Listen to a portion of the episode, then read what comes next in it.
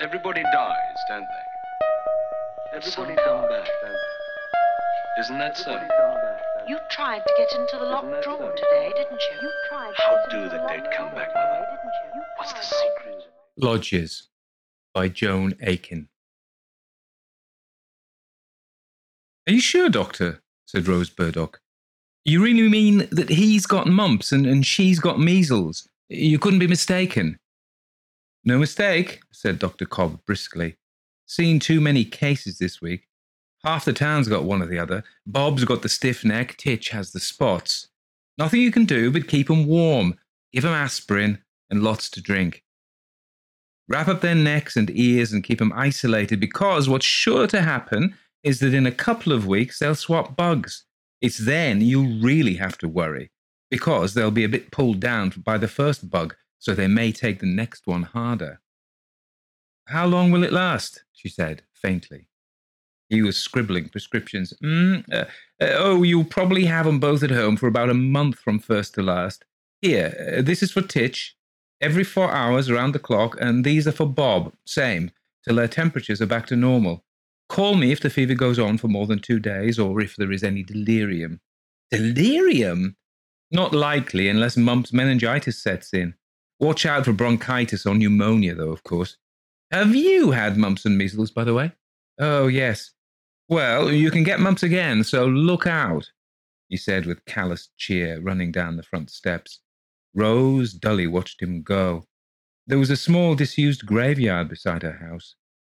A heavy rain, followed by a sharp January frost, had left all the gravestones neatly cased in ice.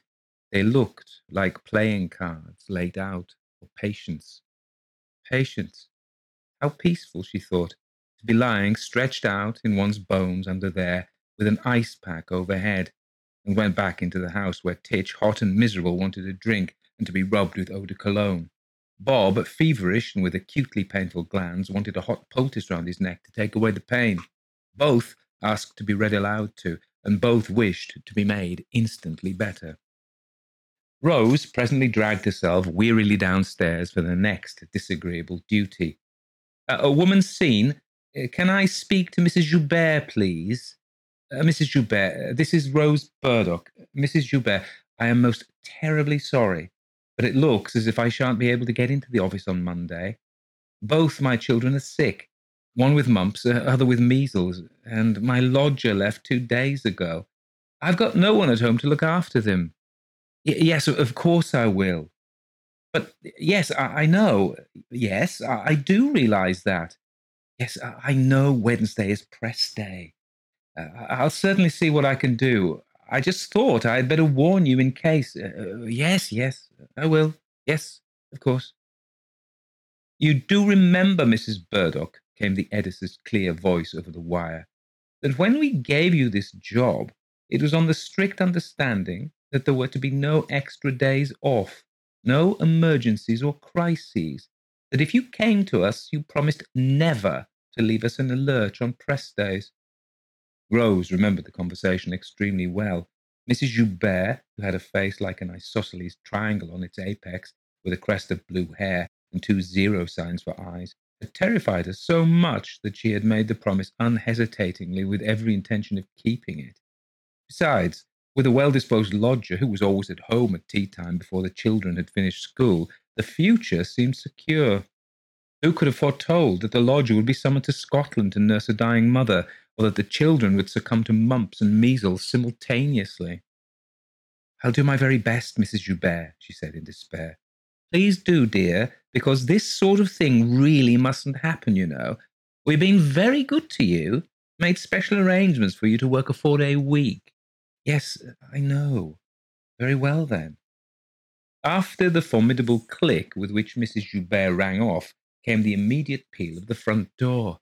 Oh, God, now what? Rose thought, and dragged herself to the door. If that's the meter, it means another electricity bill. It was not the meter man, but a frail looking woman with badly waved hair dangling on either side of her face like a cocker spaniel's ears. Her face was somehow ineffectual, pale and long, with anxious grey eyes and a mouth that made efforts to be firm, but kept dropping back into a weakly placating curve. Her skin was dry and chalky, and her clothes hung on her like dead leaves after the first rains of winter. Mrs. Burdock? Her voice was placating too, refined yet shallow, as if she never took in quite enough breath. Uh, you won't know me, but I've heard of you through your professional associates. Well, through Mrs. Joubert, actually. If it's life insurance, I'm afraid I'm not interested, said Rose swiftly. And you must excuse me, but I've got two sick children in the house. I have to get back to them. No, no, you misunderstand me. I'm giving Mrs. Joubert as a reference. Actually, she's a friend of my husband's father, Admiral Colgate at South Dean. Oh, I see. In fact, Rose saw nothing. It was true that Mrs. Joubert had a weekend cottage at the village of South Dean, five miles away, and no doubt she knew dozens of admirals there. But why should that bring this dithering woman to stand on her threshold? The fact is, uh, we're a bit desperate, my husband and I, Mrs. Colgate went on rapidly, with what she seemed to hope was a winning smile. And we happened to hear, through the local grapevine, you know, that you might have some rooms to let in your house. We wondered if there might be a chance for us to rent them. You want to rent rooms? Suddenly, the sunlight on the graveyard's frosted grass seemed to have acquired the heat of midsummer. Mrs. Colgate's chalky face was haloed in a golden fuzz of hair. Oh, oh, now I do see. Uh, please come in and look at them, won't you? Uh, I'm afraid they're nothing very grand, just two rooms, a bathroom, and kitchenette. Uh, won't you come upstairs? We don't want anything grand, pattered Mrs. Colgate in a soft, conciliating voice, following up the stairs. She had to duck her skimpy length to get in at the spare bedroom door, for the house was Tudor, with lintels to match, and she quite tall. Nonetheless, she instantly exclaimed, Oh, how delightful! Why, this would suit us down to the ground. It's really an answer to a prayer, you see, as my husband has been disqualified for driving for six months, uh, just on a technicality, you know. Uh, so silly. And he has to catch the 8.15 twice a week to town. And there's no bus to South Dean. And I'm a wretched driver in a fog, and, and you know how many fogs we've been having these mornings. We have been living at South Dean with the Admiral. You see, my husband's father, ever since we had to come back from Iran so uh, suddenly, Desmond had an excellent job in Tehran. It was so sad when things got difficult there. All this flowed out in a gentle, unaccented stream as she, rather inattentively it seemed to Rose, inspected the bathroom, kitchenette, and two bed sitting rooms. Quite perfect. And uh, is there a shed or something where we can garage the car? That, Rose was obliged to confess, there was not. Her own Minnie lived across the lane where there was a slot just big enough for one car. But I'm afraid they won't allow any more. Uh, you can park overnight in the main square, though. That's only three minutes' walk. Mrs. Colgate declared that that would be absolutely super, and that the whole thing was just what they'd been looking for.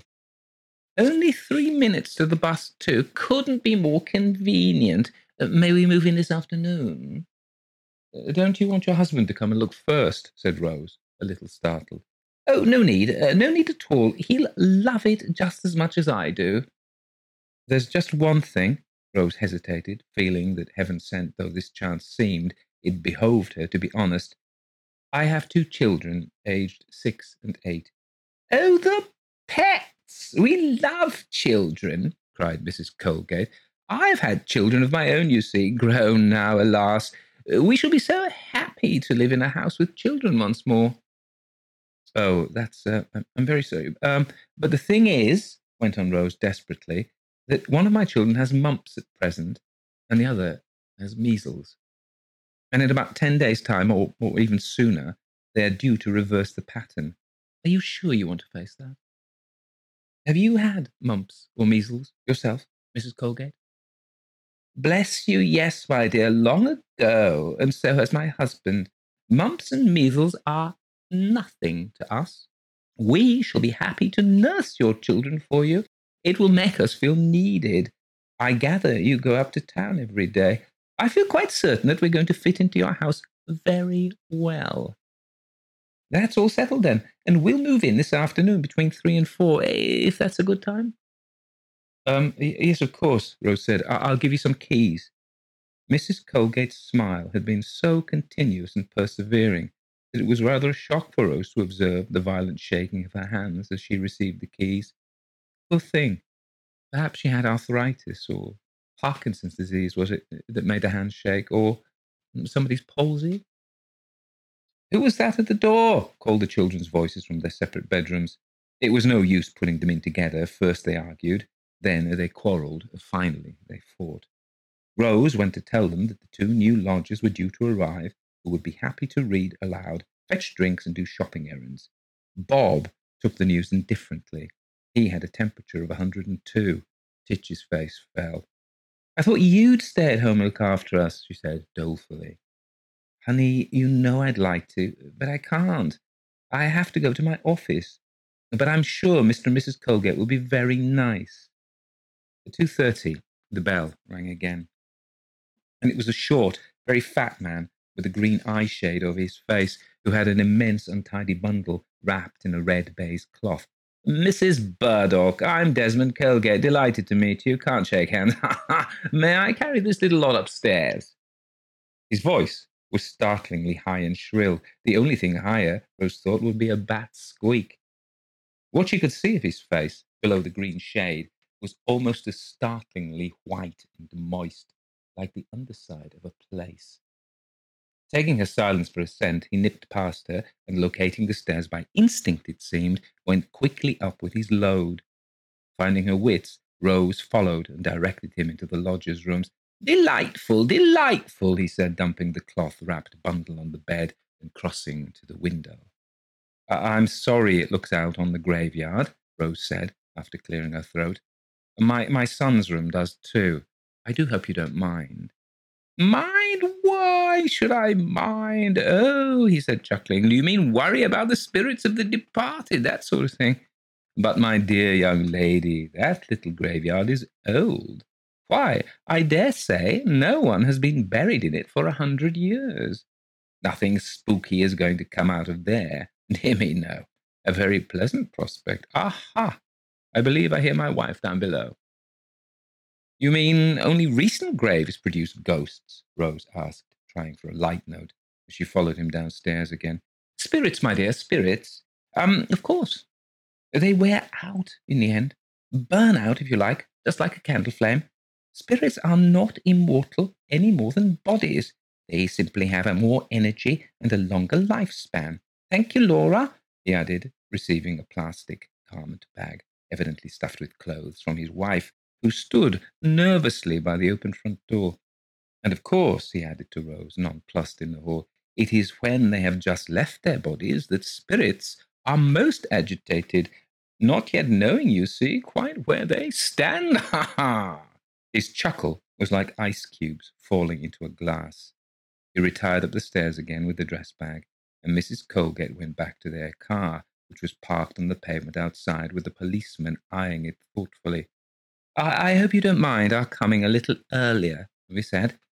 Mrs. Colgate fluttered up the front steps again with the bundle of golf clubs and fishing rods and the tube of a vacuum cleaner. The Admiral thought it would be more practical to leave during the daylight. It gets dark so early these days, and then it's so hard to find things. She handed the clubs and rods to her husband, who, still in pursuit of his previous theme, said airily, waving a butterfly net, Yes, yes, spirits, when they have just left their bodies, buzz around in quite a panic.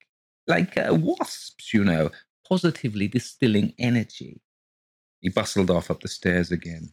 He could move amazingly nimbly for one so fat, calling back what sounded like, That's the time to catch them. Rose went away to her own kitchen to be by herself. She supposed she had better make the Colgates a cup of tea. That was the proper way to welcome people. She wished that she had not taken such an instantaneous aversion to Desmond Colgate. Probably he was quite ordinary and pleasant when one got to know him. He couldn't help that unnerving voice and fish like complexion. During the weekend, the Colgates seemed to settle in very completely in their own way, they had brought no furniture. Indeed, they had no need to, for the rooms were fully furnished, but they had an incredible quantity of paraphernalia bundles, boxes, rolls, frames, cages, baskets. As they carried these up, Rose could not conceive where they would stow all the stuff in her two moderate sized rooms, and indeed, when she tapped and entered with the ceremonial cups of tea, the floor was completely covered with objects dumped higgledy piggledy, and the owners were making no attempt to organize the chaos. They were seated, he on the chaise longue and she on the divan, each with an half empty glass in hand. A Johnnie Walker bottle stood on a box midway between them. You see us exhausted, my dear Rose, chirped Mr. Colgate. I, I may call you Rose, may I not? Such a charming name, recruiting our strength before embarking on the next stage of our labours. Ah, tea. What a considerate thought. How delicious. But Rose noticed when she carried the cups down again that he had hardly touched his, taken no more than a courtesy sip.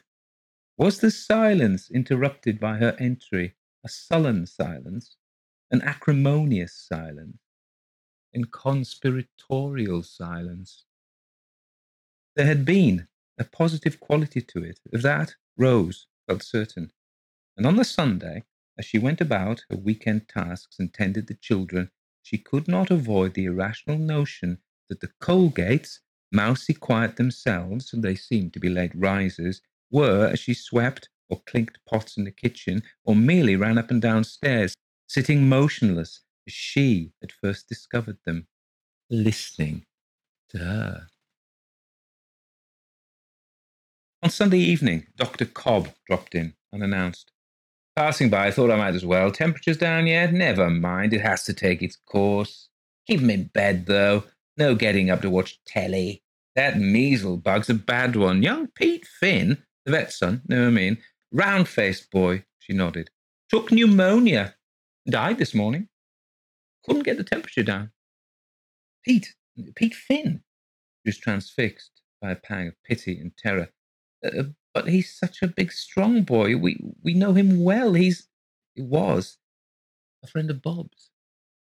Cobb shook his head. Didn't make it.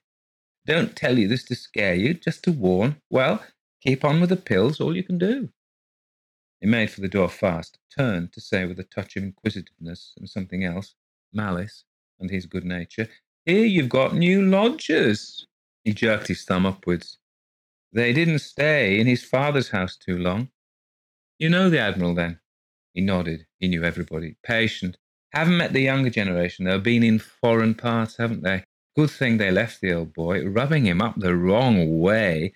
He said they were hastening his end. Behaving themselves here, are they? They seem fine. Why? She was instantly alarmed. Oh, nothing, nothing. Glad you found somebody. Only I did hear, he gestured, tipping up an invisible glass. Oh, thought Rose, that would explain the shaking hands and trouble about driving. Both, she mouthed unhappily. He shrugged. Only in moderation, I dare say. It could be worse. Could be heroin. Take care now. Call me at the least worry. With a carefree slam, he was into his car and away. On Monday, a prey to hideous qualms and misgivings, Rose drove to the office of Woman's Scene. She had left prepared food of every kind ready to be fed to her children, a paper tacked to the wall with her phone number, the doctor's number, the plumber, electrician, hospital, typed instructions stuck on all the household appliances. For Mrs. Colgate had asked if she might use the washing machine, the iron, sewing machine, vacuum. My father in law was always terribly difficult about letting us use his things, she confided. Press week on the magazine was always a scramble of last minute work. Rose found it impossible to leave the office before 6.30. She arrived home late and in trepidation, though Mrs. Colgate that morning had been wholly friendly and reassuring. Mr. Colgate had not been visible. Don't you worry about a thing, my dear, it will really be a pleasure to look after your nice children, dear little things. She had seemed decidedly calmer than on the day they arrived. Her hands shook less. When Rose opened the door, the house was totally silent, and downstairs all in darkness. She flipped a switch, no light. In a panic, she ran up the stairs. Here, there was darkness too though dim lights came from the children's rooms. When she went in to see Titch, Rose discovered the source of this subdued light. Mr. Colgate was there reading Kim aloud to her daughter by the flicker of two candles. His high, monotonous, bird-like voice, which had seemed, as she entered, mysteriously to come from somewhere in the ceiling, ceased when he saw Rose. Despite the dim light, he was still wearing his eye shade. Ah, there you are at last, my dear, he said graciously to Rose. Then I will retire. Has, uh, has everything been all right? Rose hoped that the nervousness and dislike in her voice were not as audible to him as they seemed to her. Just as right as it could be, Mr. Colgate declared with greater gaiety. He added judiciously, But I believe your daughter is not very used to men. My husband died when she was only three. Ah, I see. That explains it so long ago he sighed. Might I ask, uh, did, did your husband live here when he was alive, uh, in this house? No, we moved here after his death. Ah, too bad. He seemed disappointed. I was asking the children about him. He took a step, and a strong, sweetish scent of whisky and hair oil was released. Rose longed for him to be gone. She could see what seemed to have escaped Mr. Colgate's notice under the eye shade and the dim light, the Titch was in a silent agony of terrified tears that might at any minute reach screaming pitch. Well, good night, Mr. Colgate. Thank you so much. And as he mercifully left the room and she heard his own door shut behind him, My lamb, what's the matter? Titch flung herself quivering into her mother's arms. He's horrible. I couldn't understand a single word he said, not a word. His voice is so strange. It seemed to come from the roof and he smells awful. Please don't let him come in here any more. No, of course I won't. With sinking heart, Rose wondered how this was to be achieved without mortally offending Mr. Colgate. She suspected that he might be a very touchy man. As soon as she could detach herself from the panic stricken Titch, Rose went to visit Bob. Here the scene seemed calmer. Bob was sitting up in a bed, flushed but impassive, wrapped in a quilt, playing cards on a pastry board with Mrs. Colgate. Two more flickering candles lit the room.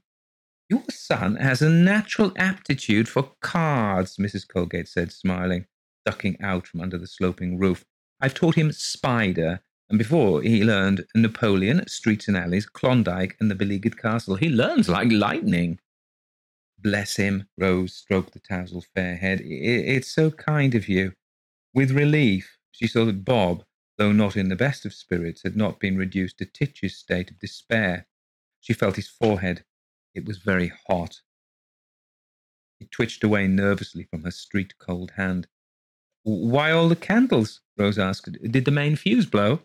I can't say. Mrs. Colgate looked vague. Something went wrong. Uh, but anyway, my husband and I really prefer candlelight. Rose did not. In a Tudor house largely constructed of timber and lath, candles were too great a fire hazard, and she groped her way down to the cellar and mended the three separate fuses that seemed to have blown. However, even when the rest of the rooms were blazing with light, she noticed, when outside fetching her briefcase from the car, that only a dim flicker still emanated from the Colgate's windows. I hope to God they've tidied up all that clutter, she thought apprehensively. She could hardly forbid the Colgates to use candles if such was their preference, but it did seem risky with all those obstacles on the floor to trip them. Perhaps they were straight by now, though. Later on in the evening, she was obliged to visit their room. The phone rang. It was a male voice asking for Mr. Desmond Colgate. What name shall I say? inquired Rose. Hugh Morgan Sleigh, Admiral Colgate's solicitor. I've been trying this number all day, said the voice irritably. I'll see if they're in, but I rather believe I heard them go out half an hour ago, said Rose. As she gulped down her hasty, late supper, she had heard footsteps and mutterings on the stairs. Pondering, she tapped on the Colgate's door. Twice during the day she had tried to phone home in order to ask after the children, but had got no reply on either occasion. Were the Colgates telephone shy? The tapping produced no response, and she cautiously opened the door, automatically switching on the light. Something scurried hastily in a corner. She caught a glimpse of a smallish, whitish creature which vanished under a corner of blanket hanging from the divan. The Colgates were nowhere to be seen, and the rooms were still just as untidy as they had been four days ago. A guttering candle leaned precariously over the edge of a saucer. Rose extinguished it and went back to the phone. Uh, they must be out, I'm afraid. Shall I leave them a message to call you? That won't be any use, he said sourly. I suppose I shall have to come and see them to explain the Admiral's intentions. He sounded as if he found the prospect intensely disagreeable. You might catch them at friends, if you have any idea where to phone, Rose suggested. More likely in a pub, he muttered to himself, not Rose, and rang off. She had intended to wait up in order to tell them about the call, and also ask about the creature. What could it have been? A ferret? A lizard? A coypu? But they returned home so extremely late that by the time they came in, she had given up and exhausted, retired to bed. She slept lightly, though, and heard their shuffling feet on the stairs after the church clock struck one. Not a pub, then. Mr. Morgan Sleigh must have been wrong about that. In the morning, there was no sound from the Colgate area. Not daring to leave the children, both running fevers, without being certain that somebody was alert enough to tend to their needs, Rose waited as long as possible, then tapped at the door. A very long silence ensued. Rose tapped again. A drowsy voice called, Who is it? It's me, Rose. I'm sorry to disturb you. After another long pause, Mrs. Colgate came flapping to the door in a faded silk wrapper that must have once been memorably ornate. Her face was chalk pale, her hands shook wildly. Rose passed on the lawyer's message, which Mrs. Colgate received without expression, and then added, I'm sorry to bother you. Why did she keep saying that? It wasn't true. But I just phoned the doctor, and he says if the children's temperatures aren't down by noon, get in touch with him and he'll come round. Just phone him and he'll come, she repeated, as Mrs. Colgate continued to look unreceptive. Phone the doctor? Oh, I won't do that. I'll run round to the surgery, Mrs. Colgate said after a pause. I've seen it. It's in the square, isn't it? Yes, said Rose, rather astonished. But you'd much better phone. He won't be there. He'll be on his rounds. They'll have to find him. I'll go, repeated Mrs. Colgate. I like fresh air. You won't forget, will you? There was something so odd about the woman that Rose was deeply troubled at having to leave the children in her charge. She went on. I, I don't like to seem a silly, fussing parent, but since the news about poor little Peter Finn's death, Peter Finn's death? Mrs. Colgate looked a little more intelligent. The vet's boy at South Dean. Such a sweet boy. He used to wash our car, and my husband taught him to play cribbage. Mention of the vet reminded Rose of something. By the way, uh, do you have a pet? When I looked in here last night, I, I thought I saw. The thing is, I hadn't really reckoned. The house isn't very big. For several moments, Mrs. Colgate remained quite silent, her face noncommittal. Then, as if after reflection, she said, A pet?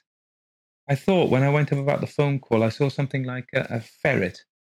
Oh, you mean my sister's Chinese rabbit, Mrs. Colgate said, as if suddenly enlightened. Don't worry, I'll take it back to her today. And she added, We don't like pets at all, don't worry, she finished absently.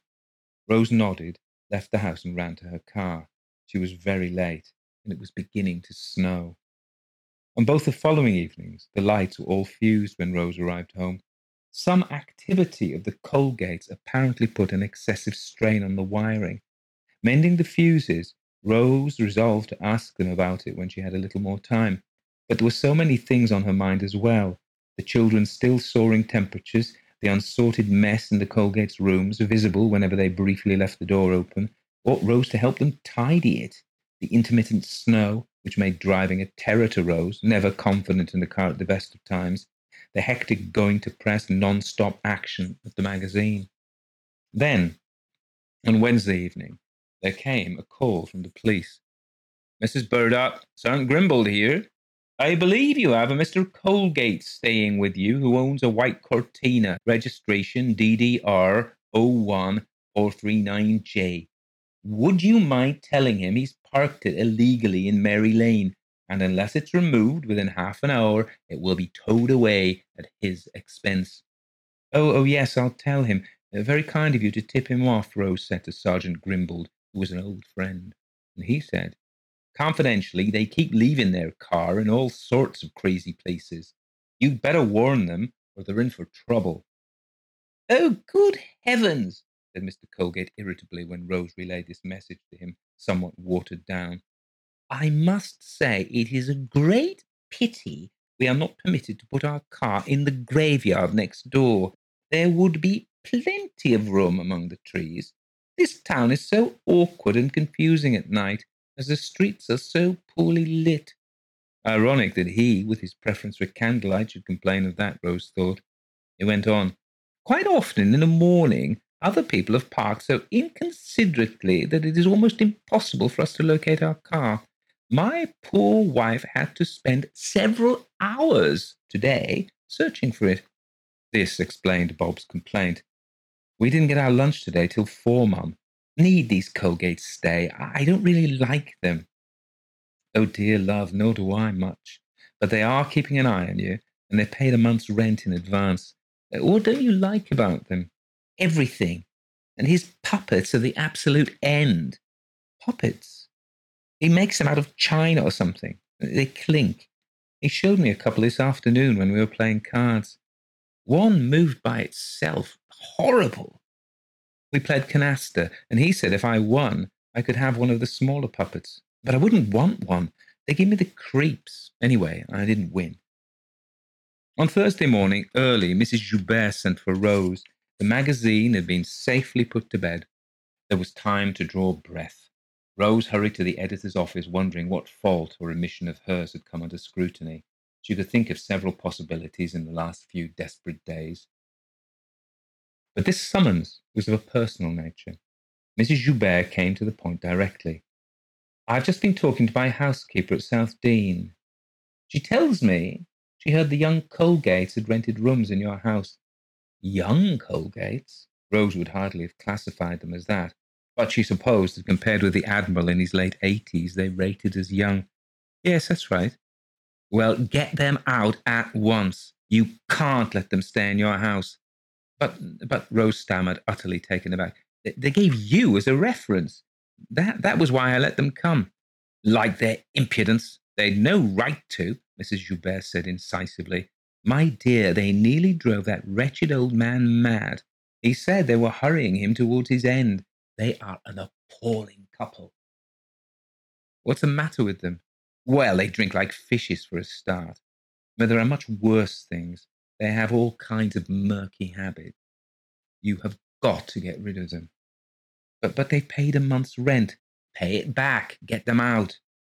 How can I possibly do that? Invent something. Say you've got your mother in law coming to live with you. I'm serious. But they're looking after my children who have mumps and measles. Rose felt herself close to fainting with sheer despair. You'll just have to take some time off, Mrs. Joubert said impatiently. Luckily, we've just gone to press. In a small, detached, ironic corner of her mind, Rose wondered if the time off would have been granted otherwise. Don't come until next Monday. Tell them some story. Fix something, okay? And you'd better leave early today. Nonetheless, there was much clearing up to do after the scrambled press day. The January afternoon was darkening by the time Rose parked the Mini opposite her front door. The sight of Dr. Cobb's car arrogantly straddling the double lines across the road turned her cold with apprehension. I'm afraid a lad's coming down with measles too, the doctor told her outside Bob's door. This is really going to be a tricky time. I've left a lot of new medicine for him to take. Uh, try an ice pack and lots of fluids. I'll be back later this evening.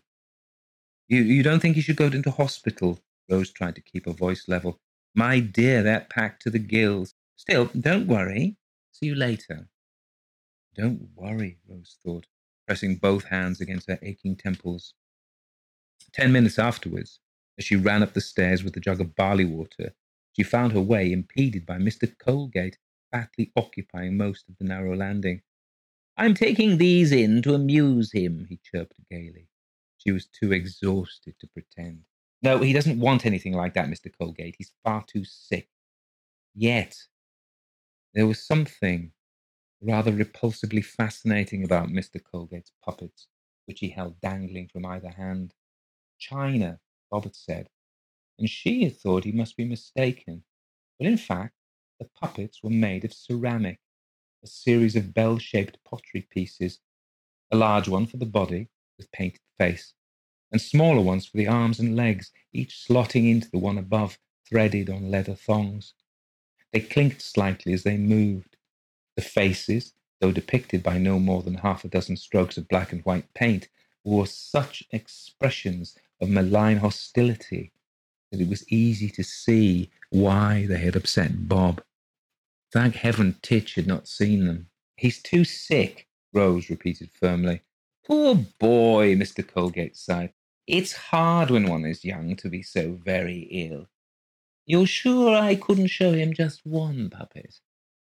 I have a big one, bigger than these, which moves all by itself. I've trained it to do that. He liked that one. No thanks, Mr. Colgate. Mrs. Colgate opened the door and put her face round. She looked fatigued and frightened. For a moment, Rose thought she could hear a faint, high pitched crying coming from the room behind her. Then she stepped out and closed the door. Ventriloquism, said her husband. Did you know I could throw my voice, my dear Rose? He twitched his face, and a squeaky voice came from among the rafters up above them. Let me out, let me out. Don't do that, Desmond, said his wife hastily. Tell me, where did you put the collecting bottle? I need it for. I'm trying to divert our dear Rose, Laura. Well, she isn't amused. Where did you leave the bottle? I dare say it's in the car, he replied pettishly. Where's the car? God knows if you don't, he snapped and went into their room, slamming the door. For the instant that it was open, Rose thought she heard the crying again. Then there was a thump and silence. Am I going mad? she wondered, carrying the barley water into Bob. He was slightly delirious and pushed her away, crying, Don't you let them near me or I'll smash them. Titch, too, was worse that evening and complained of pains all round her neck, but she would still take fruit juice, which Bob refused. Rose, squeezing oranges in her kitchen, was interrupted by Mr. Colgate, who seemed aggrieved. I'm very fond of your children, he announced aggressively. That's kind of you, Mr. Colgate. I'm sure you are. Then why does your daughter scream like a maniac when I go into her room? She's very sick. She's only eight. She's not used to men. She's used to the doctor. That's different. She's known him for years. I would like to teach her to play clock patience. Any child her age can learn that. Mr. Colgate, I would rather you didn't go into her room just at present. He looked at Rose loweringly, but at this moment his wife came in, flustered, brushing snowflakes off her shabby headscarf. Desmond, I can't find the car. Can't you remember where we left it last? You were driving. No, I wasn't, she began, but he dragged her sharply out into the passage. Rose heard them squabbling. You must remember. Well, I don't. You were driving. Shut up. Try to think where you put it. I didn't put it anywhere. I've looked all over the town. If we don't find that bottle soon, it'll be. They're getting fractious. I don't hear anything. That's because you're deaf, Desmond. He was a bit deaf, Rose had noticed. Often she had to repeat things she said to him. Did you try in the alley next to the library where it says librarian only? No, I didn't. I think it might be there. Go and see. You go and quiet them down then. Put them in the bird cage. When the Colgates had departed, Rose took Titch her orange juice. She thought she could hear a kind of scuffle taking place in the Colgate's room mixed with subdued curses. Just as she was carrying the empty beaker downstairs again, Mrs. Colgate came in through the front door. Evidently, her quest this time had been successful. She bore a heavy looking gallon sized flagon made of black glass. It was encased in a sort of basket work, which was covered all over with beads black, green, blue, red, and white. The beading formed letters which ran crisscross, up, down, and sideways like a crossword puzzle. In her brief glimpse, Rose saw no word she recognized, but noticed the letters O A T N E S. It was an extremely foreign looking article. Perhaps the Colgates had brought it back with them from Tehran. What could they keep in it that was required with such urgency? Although the black glass looked massively thick, the frail Mrs. Colgate appeared to be able to carry it without too much difficulty, as if the contents were light. It could be oxygen, thought Rose, or, or crushed laurel leaves for killing moths. Why did they call it a collecting bottle? She went upstairs again to read aloud to Titch, who complained that she ached all over. The crying from the Colgate's room had ceased. Rose decided that she had imagined it. Dr. Cobb came back at 11 and said that Bob was holding his own. You get a bit of sleep now and have a look at him around two. Call me if you're at all bothered, he said. Try to sleep a little now. Okay, you're very good, Rose muttered. The Colgates, according to evening custom, had gone out. Rose suppressed an urge to bolt the front door so that they could not get back in. She could not resist the temptation to peep into their room. The floor was still covered with things. The plastic garment bag hung from a rafter, swaying slightly. Near the door stood the large bird cage, covered by a square of red baize. Gingerly, Rose twitched the baize up and let it drop again with a shudder of disgust. On the floor of the cage were three smallish, whitish, wrinkled things huddled together, motionless. What could they have been? They resembled embryos with horrible little tapering, attenuated limbs. They reminded her vaguely of William Blake's paintings. They couldn't have been alive. They couldn't have been real, she told herself. It was just a pile of chamois leather or something like that, bits of crumpled plastic, perhaps. Tomorrow, she would give the Colgates notice to go, the first thing in the morning, as soon as she saw them. Trembling, she shut the door again, went to her own room, set the alarm for 2 a.m., and fell on the bed fully clothed. She had thought she would never go to sleep, but she went off instantly, as if she had swallowed a knockout dose, and immediately began to dream. She dreamed that she was watching Desmond Colgate and her son play cards. The cards were laid out like gravestones all over a flat board, and the room was lit by two candles, one black one white. Mr. Colgate pointed to the candles and said, You remember what the Egyptians believed. We are split into ten parts, of which this is the ka or double, and that the ku or spirit. Are you paying attention, boy? Yes, Bob said sleepily. He was lolling back on the pillow, hardly able to keep his eyes open. Very well. We shall play Devil's bedpost, Colgate said, and he began moving the cards into a square formation. The winner takes both candles, right? Don't play with him, Bob, Rose wanted to scream, but her voice remained trapped inside. Her lips would not open. The players began moving the cards about, murmuring incomprehensible terms. I buy the devil. I cross the equator. Cold Hand takes the tiger. Go now. Queen of the night takes ten.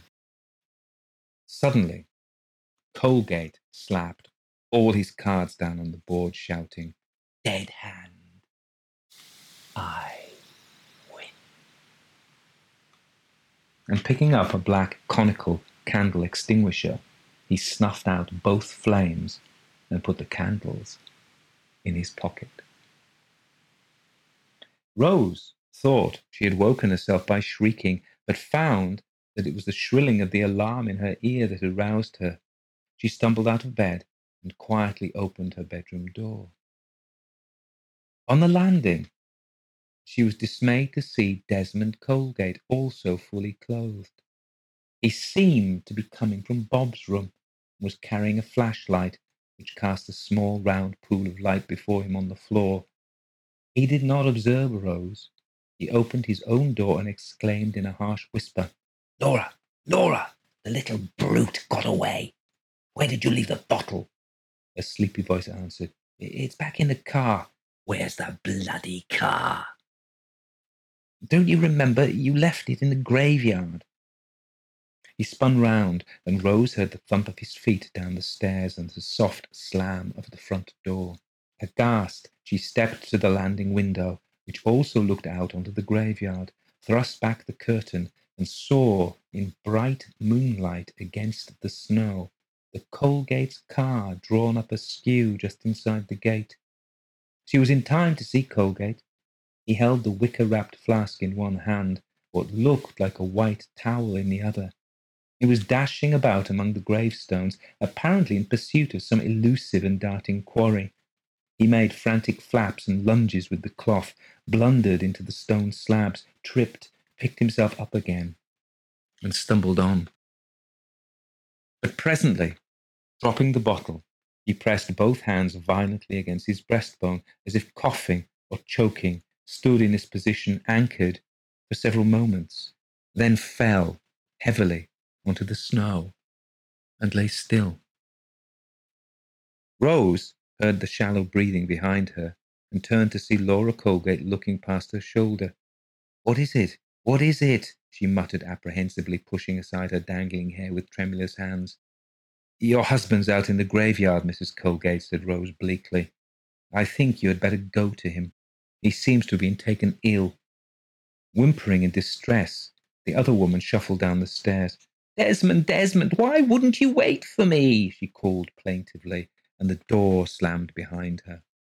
Rose waited a moment, saw her approach her husband's body, stoop, and recoil with upflung hands, glancing suspiciously round her as if expecting crowds of onlookers. Rose turned and ran to her son's room. His window stood wide open. A scatter of cards lay over the quilt.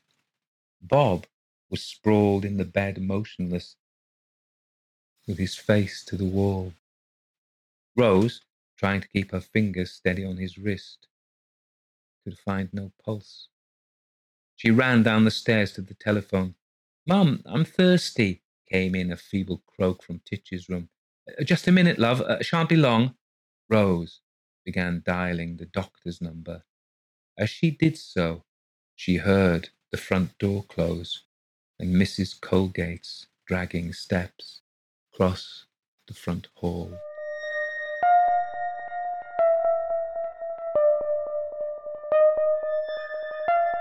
Everybody dies, don't they? Everybody come back, don't they? So that was The Lodgers by Joan Aiken. Joan Delano Aiken, good name. And she was the daughter of Conrad, Conrad Aiken, who was an American poet. And we read one of his stories out, Mr. Arcularis, um, which is, um, you'll have to go and listen to it, so I won't give you any spoilers.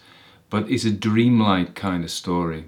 Well, Conrad spent a lot of time in England, and his daughter Joan was born in 1924 in Mermaid Street in Rye in East Sussex. Now, Rye, if you don't know it, is a very picturesque sort of piratey town on the south coast of England with cobble streets, and I think there's the Mermaid Inn. There's the Lamb Inn as well. One of her books was called The Haunting of Lamb Inn, of the Lamb Inn. Uh, so, a very picturesque place. Uh, Conrad Aiken um, so Joan Aiken's brother is John, and her sister, elder sister, was Jane. So you have Jane, Joan, and John. So this is actually pararhyme. So you, so maybe that was Conrad Conrad Aiken having a bit of a bit of a laugh. Anyway, um, it reminds me. I worked in a team once, uh, and were, uh, I was on shift one day, and it struck me, having a poet's ear, you see, that uh, there was Jane, June, Jen, and Joan. So I amused myself, but I don't think anybody else, by saying, Cup of tea, Jane. Cup of tea, Jean. Cup of tea, Jen.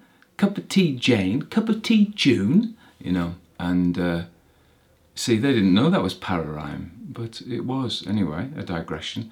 So she died at the age of 79 in Petworth in West Sussex. So she hadn't travelled very far. Um, she went, went to a private school. She was educated at home initially and then went to a private school in Oxford, but she didn't go to university and she spent her time writing stories for children. Yeah, children's story. And this, The Lodgers, is supposed to be a children's story, although, mm, anyway. So, um, her most famous, she wrote a series of books called The Wolves Chronicles, and the most famous of her books are um, The Wolves of Willoughby Chase, which has been made into a film a couple of times, maybe maybe just once. Uh, one of my favourite films, actually, and Black Hearts in Battersea. But she wrote uh, something like 80 novels, and this story, The Lodgers, comes from her collection, um, A Touch of Chill. Um, now, there aren't many reviews of this anthology, which you can actually see if you go to archive.org and you join there, you can borrow it free of charge for 14 days, I think. Um, this leads me on to a story of a mini disaster. Uh, but um, so I'll say that first and then we'll talk about the story. So I decided, I've decided I'm going to try and film the stories, so, me reading the stories because I'm on YouTube. And I would then use the soundtrack and put it on the podcast, which is obviously audio only. Um, so I filmed it and I actually had two cameras and one didn't work. The other it did work, but it had the side of my head and my head down. And what I was finding was I was reading the book and my head was down. I had my glasses on because I can't read it without the glasses. And uh, all you could see was the top of my head. It was like the worst video in the world. So, and I also noticed that I spilled some milk on my shirt, on my blue shirt. So it was a terrible mess. So I got rid of the video. So uh, I have to have a rethink about reading from books. I might need a lectern or you know pulpit type thing, but it didn't work. So I, I destroyed the evidence. But I thought I would I do want to do it, so I tried to do this. Now this explains the poor audio because I have my microphone here, and um, but because I was looking towards the camera, I, my microphone was away from my mouth, so the audio isn't great either. I've salvaged it as best I can, but I'm aware that it's not perfect. So that's it. Uh, this, what's the story about? Well, I, think there's a whole bunch of sort of 1940s, 50s stories, like Robert Aickman, that have this suburban small town England really, and and the the real weirdness of it. This was a thing that happened. People had lodgers. My grandparents had lodgers, and these were adult people who roomed with them. You know, um, I think my grandparents had specialised in Germans, I think. But you know that was probably unusual. I don't know what the Germans were doing there, doing here, but well, anyway. So um, they're very welcome as far as I'm concerned, but I just don't understand what they were doing here. Um, yeah, so it, odd, isn't it, that these people should just turn up? I think it is meant to be odd, and has that suburban weirdness. So what are they doing? They seem to drink a lot. They're slovenly. They don't get up. There's a terrible mess. He makes China China puppets, which is weird because um, I've got a th- well, it's not just my theory. You know, we look for faces of people, and uh, when we see a face that isn't human, it weirds us out a bit. So dolls, people don't like them. Puppets, Punch and Judy, masks or I've got a ghost story about a mask, but I'm not going to do it today. I'll, I'll tell it some other time. Um, that was my own experience. Anyway, there's something about this face, like the blank faces, like the Venetian masks and things like that, that weirds people out. And you know those all those horror movies about Chucky and China dolls and things like that. You know, so um, that's what we've got. And it also reminded me of uh, you. You may not get this reference but in the 1960s, when I was a very small boy, there was um, a TV, TV series called Bill and Ben, the Flower Pot Men, and, and the, the heroes were Bill and Ben, who were made of flower pots. So this, and they walked around on string. They were puppets, you know, in the, in the TV series, rather than people being dressed up. So uh, it kind of uh, reminded me of that. One of the lights has just gone out. It reminded me of that. Um, yeah, so odd.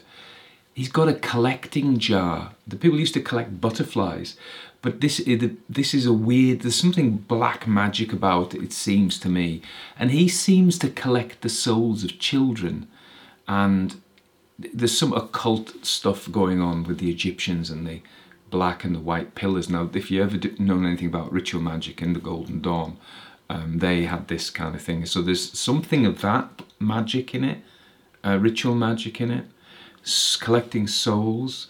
He quite likes going around the graveyard, although the souls there are old and they don't, they're not juicy or and he wants children's souls. And I think those things in the cage are the kind of deflated souls of children. So does he kill the boy? Well, the boy has a fever, and we're warned from the very outset that it might go, that he might get mumps and then measles, and it might pull him down. A lot of people used to die of measles, and uh, the um, is it Peter Finn, the um, the, the vet's boy dies.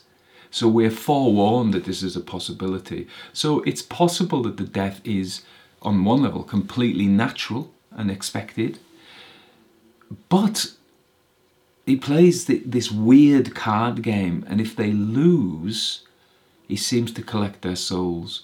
But as to then why he runs out in the graveyard, the only thing I can think is that, um, like a butterfly, um, the Bo- Bob, isn't it? The Bob's soul flies out the window into the graveyard, and the the bloke, um, what's his name, Colgate, Desmond Colgate, runs out after him, and suffers some kind of stroke or something. So it's a bit of a mysterious story, and it has for me that weird, unnerving kind of quality which takes the everyday and shifts it into weirdness. It reminds me, you know, you'll hear me talk about David Lynch and Twin Peaks, particularly Twin Peaks in this case, where we have the suburban, in that case, you know, Washington State, small town, every day, and then weirdness just comes. And, and I think this is what Joan Aiken's doing. And actually, um, I was I was listening. I've just been listening to a podcast episode about David Lynch, and his his issue is that he doesn't explain his films. You, we try and find narrative in this, but remember in the 20th century, late 19th century, we had Dadaism and Cubism and, and Surrealism, and it was definitely, and Freud, it was definitely an approach to uh, the irrational, which cannot be rationally analysed. So we tend to look for a beginning, middle, and an end, because that's what, how stories normally work. But I think in some cases, some people were writing stories at this period, maybe still do, um, whereby um, you you, you appreciate it like a piece, a work of art. Like uh, you know, what's his name? Uh, Hopper's paintings of these cafes in America, quite melancholy people sitting on their own in cafes or looking out at train windows or, or bedroom windows, and so a painting is appreciated not as a narrative story that you can make sense of, and a piece of music is like that, uh, or a piece of dance is like that. You know, you you don't there is no narrative structure. So, and clearly there is in this story, clearly there is, but the end is very fluid, unless I've missed it, unless I've totally missed it. But, but there is, maybe some of the weirdness is not supposed to be analysed and taken apart for its meaning. It is meant just to be appreciated, like if you were listening to a moody piece of music, it would create an atmosphere. Again, David Lynch's stuff in, in cinema or painting. It would create an atmosphere, but you wouldn't necessarily be able to take it apart and find a story structure. And yeah, I think it, this is maybe a hybrid story, but I may be completely on the wrong track. So that's about it. Uh, things are going. I'm back from Edinburgh. Clearly, I'm in my mother's. I've moved to my mother's house. The house move is going. You know, it's a nightmare. Actually, that is a real horror story, but um, which I won't bore you with. But uh, so Sheila, my partner, is living somewhere else. I'm living here. My mother's quite pleased to have me, I think. And so Sheila's like, oh, you know, sofa. I hope she doesn't watch this. Sofa surfing, and this is terrible. And it is. I, I don't like being away. I do miss her, uh, but um, I, no, I really miss her. But um, my mother's cooking for me. She's doing my washing. The bed's comfortable. I'm like, yeah, I'm not having it as bad as she is, so I feel a bit bad about that. Um, yeah. So in terms of uh, my call to action, a call to action. Um, yeah, become a member of the YouTube channel if you're watching on YouTube. Become a patron. Um, you get exclusive stories. I'm going to be putting more exclusive stories up on YouTube soon. Um, you can join through Substack. There's lots of ways you can support. And if you just want to show your support as a one-off, because I know it's hard to make contribution all the time, you can just buy me a coffee. There's links to all of that. And you know, it's just great to have you here. Honestly, honestly, I appreciate the extra support that some people are able to give me, but I really do this to tell you stories. And that's it. Okay. Anyway, that's it. Um, I hope this film, I hope this camera's worked, because if it hasn't, I'm not doing it again, alright?